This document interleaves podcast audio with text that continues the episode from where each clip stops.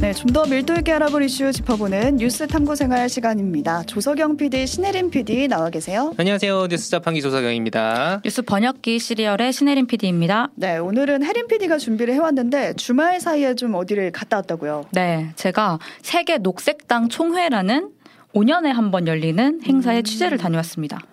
그거 어쩌다가 가시게 어쩌다 된 거예요? 네. 제가 시리얼이라는 유튜브 채널에서 기후 위기를 되게 여러 번 다뤄서 그런지 인정을 받았는지 초대를 받았습니다. 아. 오, 초대권이 네. 왔군요. 이게- 아까 당원이어서 가신 건 아니고. 근데 이게 대단한 게 한국 인천 송도에서 열린 건데 아시아 최초로 열린 아. 네 음. 5년에 한 번 열리는 행사 다녀왔고 취재용 티켓이 별로 안 나와가지고 음. 어, 사실 네 이거 값진 취재가 아닌가. 아무나 갈 수 없는 곳을 다녀왔다. 네, 네, 이게 오뜨밀에서만 들으실 수 어. 있는 희귀한 취재. 네, 그렇다는 어쩐지 거. 기사가 좀 많이 안 나온 것 같아서 음. 궁금한데 먼저 이 세계 녹색당 총회 이게 어떤 행사인가요? 한국에서 녹색당 하면 좀 작은 정당이죠. 그렇죠. 그 비례대표 투표 용지 뒷부분에 있죠. 보통 그렇죠. 네. 근데 녹색당은 사실 글로벌 정당이고 세계 유일한 글로벌 정당이에요. 음. 그러니까 예를 들어서 한국 민주당은 민국, 미국 민주당이랑 관련이 전혀 없잖아요. 그렇죠. 근데 대부분의 정당은 그 나라에만 있는 정당이잖아요. 근데 녹색당은 거의 100개 가까운 나라에 있고 그 당원과 정치인들이 다 한국으로 모인 그러니까 거예요. 이게 이름만 그냥 공유한 게 아니라 네. 이렇게 행사를 같이 한다는 거죠. 그렇죠. 연대체고 네트워킹이 돼 있고. 음. 그 녹색당이 글로벌 정당이었다는 것 자체가 되게 새롭게 안 음, 사실이고 음. 세계에서 모인 거면 엄청 큰 행사였겠네요. 네. 그러니까 녹색당이 좀 특이한 정당인 게 음. 어느 라, 어느 나라에든 기득권 정치 세력이 있고 대부분 경제 성장을 외쳐요. 그렇죠. 성장 중심 사회에서 이렇게 녹색, 환경을 외친다는 게 참 어려워요. 표를 음, 얻기가 어렵죠. 그렇죠. 왜냐하면은 공장 짓고 공항 짓고 해야 네. 표를 얻을 수 있거든요. 그렇죠. 네. 뭐 우리도 좀 경제 좀 살려보자 이러는 거죠. 그런 개발 공약이 먹히지 뭐 다 같이 좀 천천히 살아보자 아파트 좀 그만 짓고 공공주택 늘리자 그렇죠. 공항 그만 짓자 음. 대중교통 타자 뭐 탄소 배출 덜하자 뭐 이런 말이 표를 부르진 않잖아요. 그렇죠. 네. 근데 필요한 얘기기도 하고 그렇죠. 근데 이제 각자 나라에서 그렇게 외로운 주장을 하고 있는 어떻게 보면 점처럼 분포해서 외로운 정치를 하고 있던 사람들이 전 음. 세계에 모여서 이렇게 네트워크를 이루고 있었다고 아, 하는 거. 이게 지금 음. 저희가 지도를 유튜브 레인보 유튜브와 레인보로 보여드리고 있는데 저게 지금 녹색으로 돼 표시돼 있는 지역들이 녹색당이 있는 지역인 거죠. 네, 그런 아, 거죠. 되게 넓네요. 이들이 그쵸? 인천에 모인 거예요. 아. 그런 거죠. 오. 네. 그래서 근데 저는 되게 이 초대를 받고 흥미로웠어요. 왜냐하면 초대를 너무 바- 잘 받았다고 생각한 게 궁금했던 부분이 있었거든요. 뭐냐면 전 세계 정치권에서 나타나는 현 상이 있어요. 이 녹색당의 약진이에요. 오 약진하고 음. 있어요. 네, 이, 이 녹색당의 지금 제가 말씀드린 이상적인 주장들이 음. 세계 곳곳의 어떤 지역에서는 점점 먹히는 사례가 나타나는 거예요.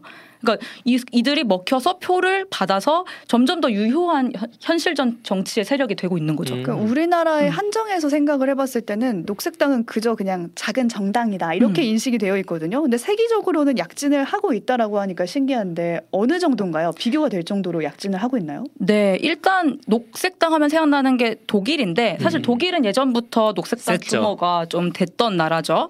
녹색당은 독일에서 제 3당이고 다른 당이랑 연립 정부를 구성해서 한마디로 지금 집권을 하고 어, 있어요. 우리나라 치면 국민의힘 국민의힘 네. 힘과 힘을 합쳐서 누군가가 집권을 하고 그런 있는 거죠. 거죠. 저희는 할수 네, 없는 그렇죠. 체제죠.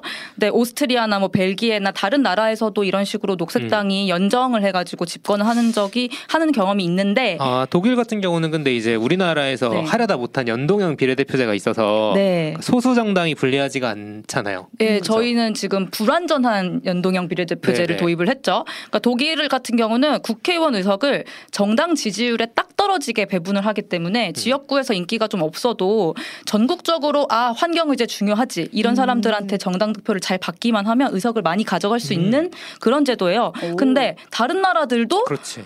거기서도 나- 녹색당이 약진하는 경우가 사- 나타난 거예요. 예를 들어서 영국. 음. 영국은 대표적인 양당제 나라잖아요. 그렇죠. 어, 우리나라랑 비슷하네요. 그쵸. 소선거구제 같은 어떤 지역에서 1등한 사람이 당선되는 음. 그런 중심 구조라서 의석을 보수당이랑 노동당이랑 양당이 주로 차지를 아. 해왔는데 근데 이번 5월에 영국의 지방선거에서 녹색당이 총 481명이 당선이 된 거예요. 야, 이건 숫자가 그냥 봐도 세네요. 네. 오. 지방선거긴 하지만 네, 그렇죠. 네. 미드 서퍽이라는 동네가 있는데 어. 거기는 발음. 발음 유의해 주시고요. 깜짝 놀랐네요. 네.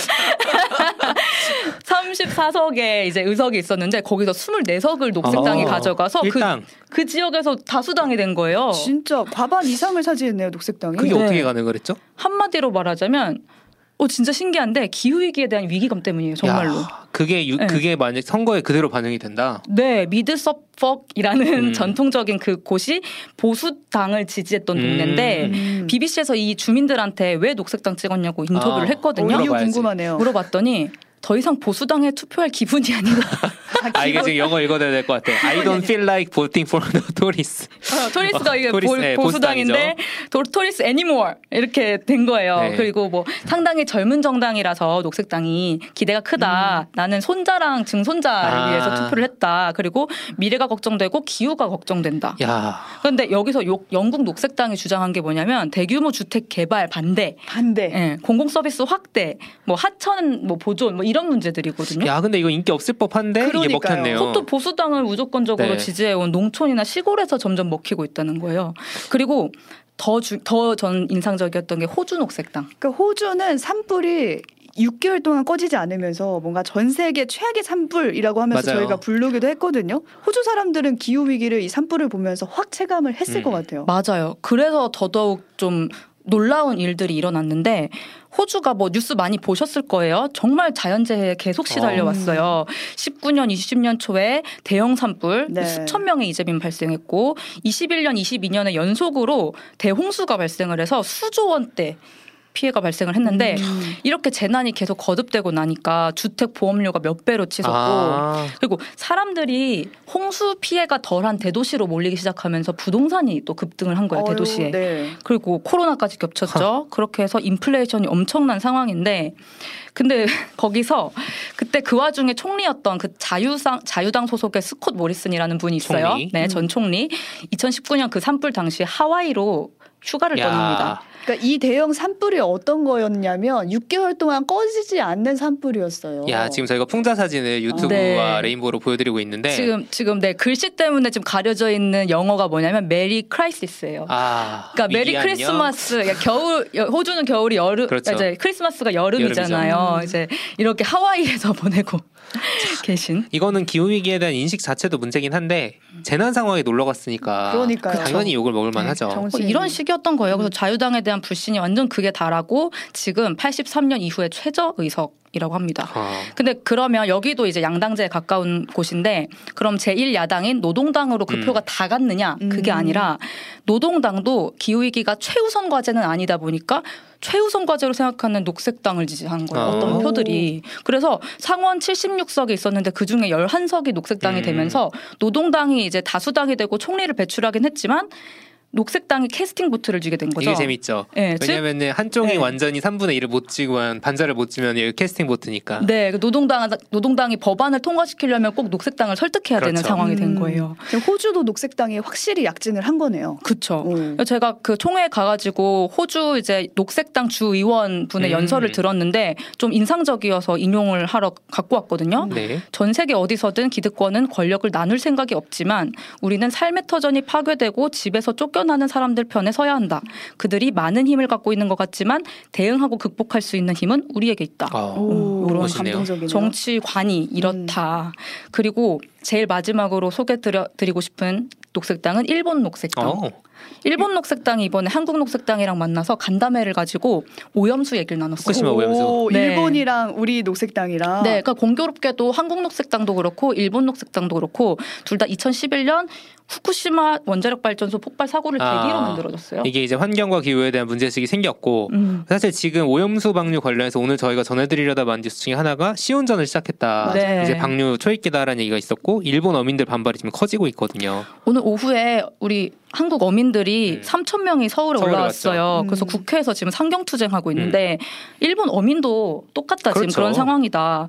그래서 이번 녹색당 그 총회에서는 일본 녹색당, 한국 녹색당이 다 같이 후쿠시마 방류에 문제가 없다는 그 각국의 정부 입장을 다 비판을 아. 하고 또 시민 안전과 태평양 바다에 보전해야 된다. 그 관점에서는 해양 방류가 아니라 지금으로서는 그나마 덜 위험, 위험한 육상 저장 방식 을 선택을 아. 꼭 해야만 한다고 이렇게 주장하고 이게 한국 선언이라는 결의문으로 채택이 됐어요. 아. 그 일본 안에 보관해라. 네, 그런 그쵸. 얘기죠. 그쵸, 이거를 그쵸. 한국만 동의한 게 아니라 일본 녹색당도 같이 썼다는 거죠. 그쵸. 그러니까 오. 어떻게 보면은 막 지금 뭔가 일본에 대한 어떤 감정이 좀 뭐- 뭔가 이렇게 음. 안 올라오고? 있잖아요. 안 좋은데 네. 아 그래서 막 정부들은 또 우리의 불안을 완전히 무시하고 뭔가 살피지 않는 정치를 하는 거. 일본 정부도 음. 그렇고 한국 정부도 그렇고 이런 소식만 계속 전해 듣다 보니까 사실 좀 기운이 빠졌었거든요. 개인적으로도. 음. 근데 이런 일본 사람들이 있구나. 뭐 음. 이런 위안을 약간 받게 되기도 하더라고요. 그리고 서로 약간 공감하는 거죠. 한국이랑 네. 일본 사이 안 좋은 것 같은데 한국 녹색당과 일본 녹색- 녹색당의 입장이 같다. 음. 네네. 그러니까, 그런 게 있지. 그러니까 국경을 넘어서 바다를 공유하는 사이다 이런 느낌이 들더라고요. 네. 그 일본과 우리뿐만 아니라 전 세계가 지구를 공유하고 있는 거잖아요. 근데 저는 모두가 연결돼 있다는 걸 코로나 사태를 통해서 전 세계인이 함께 느꼈다고 아. 그렇죠. 생각을 하는데 네. 기후 문제에 있어서도 뭔가 전 세계가 힘을 같이 써야 되는 게 아닌가. 이게 이제 전 세계적 팀플이라고 하죠. 그냥 팀 과제예요, 팀플 과제. 근데 정말 그래야 되는 게 뭐 요즘 오뜨밀에서 알려드리는 뉴스만 해도 뭐 캐나다 산불 얘기도 그렇죠. 드- 알려드렸고 연기가 국경을 넘잖아요. 음. 미국 뒤덮고 이제 여- 유럽까지 갔다 그러거든요. 그러니까 이런 식으로 국경을 넘어서 음. 풀어야 되는 환경 문제가 그냥 뭐 해외 뉴스 이렇게 떠돌아다니는 게 아니라 완전히 우리나라. 우리 삶을 사로잡고 있는 상황에서 이렇게 100개국 나라에서 사람들이 모여가지고 이런 상황들을 각자의 나라 상황을 공유하고 토론하는 그런 자리가 한국에서 열린 거는 그러니까 꽤 큰 의미라고 봅니다. 네. 예. 그리고 이거를 결국 정치로 풀어내야 되잖아요. 그쵸. 이분들이 정치를 그렇죠. 하려고 하는 사람들인 거고. 그렇죠. 녹색당이라는 게 음. 이제 제도적으로 정치 안에 들어가서 이걸 하겠다는 사람들이니까요. 네, 네. 그러니까 전 세계적으로 기후 위기와 관련된 어떻게 보면은 한국에선 음. 되게 작아 보이지만 세계적으로는 정말 큰 정치 집단인 거죠. 신기해요. 오늘 알았어요. 가장 오늘 큰. 알았어요. 예. 또 유엔에서 막게 유엔 같은 데서 뭐 기후 변화 관련해서 약속을 하잖아요. 음. 그럼 거기에 대해서 우리는 지켜야 되는 거고. 음. 그런데 이런 큰 정치 집단의 발언권은 작지가 않겠죠. 그래서 저는 사실 기후 위기 취재하면서 그런 약속을 할 때 발언을 어떤 어떤 사람들이 해가지고 약속을 음. 이뤄내는지 좀 음. 궁금했었는데. 그레타 툰베리만 하는 건 아니다. 네, 네. 뭐 되게 뭐 각국의 어떤 정부들도 있겠지만 시민단체도 있겠지만 어떤 이런 정당도 있을 것이고 이런 큰 단의 논의를 직접 거기 가서 하는 사람들을 실 제로 얘기 만나서 들어보니까 음. 되게 재밌었고 네. 그러니까 예를 들어 이런 거예요. 캅이라는 유엔. 예. 기후 변화 연, 연합 당사자 종- 총회 이거 매년 열리는 건데 여기서 딱 그 우리가 기후 변화를 위해서 뭘 해야 될 것인가를 논의하고 그걸 지켜야만 하는 거거든요. 음. 근데 여기서 이 세계 녹색당이 주요 의제로 삼았던 게 손실과 피해 보상 펀드인데 이게 뭐냐면 네.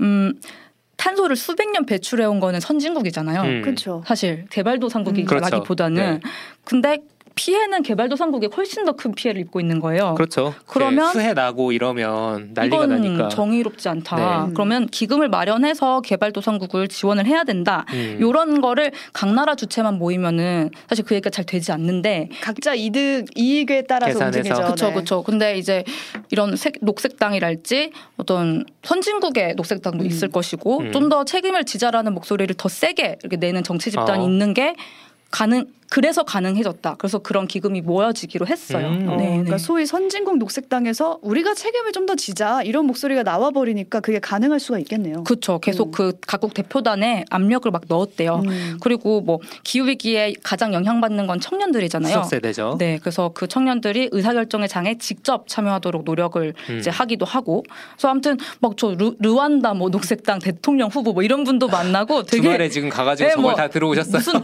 다양한 대륙의 사람들의 말을 듣고 왔는데 뭔가 힘센 나라, 작은 나라, 뭐 동양, 서양, 뭐 여성, 남성 할 거 없이 되게 평등하게 토론을 하고 뭔가 알려주려고 하는 모습이 음. 되게 인상적이었고 우리나라도 하루빨리 좀 기후 위기에 대한 아. 이야기를 이런 식으로 좀 진행을 했으면 좋겠다. 자, 그러게요. 제 유튜브 댓글에 나란 말씀이 중기계 다라님이 신혜림 PD님 혹시 기후 위기에 대해 여러 취재하시면서 가장 무서웠던 순간이 있다면 언제셨을까요 하셨는데 저희가 오늘 라디오 방송 마치고 네, 아, 유튜브 틱톡 댓글 읽기 시간에 있습니다. 네. 전해드리겠습니다. 어, 네, 네, 알겠습니다. 기습 질문인 줄 알고 약간 아, 당황할 뻔했지만 당황했는데 네, 끝나고 네, 또 얘기 알겠습니다. 나누도록 하고요.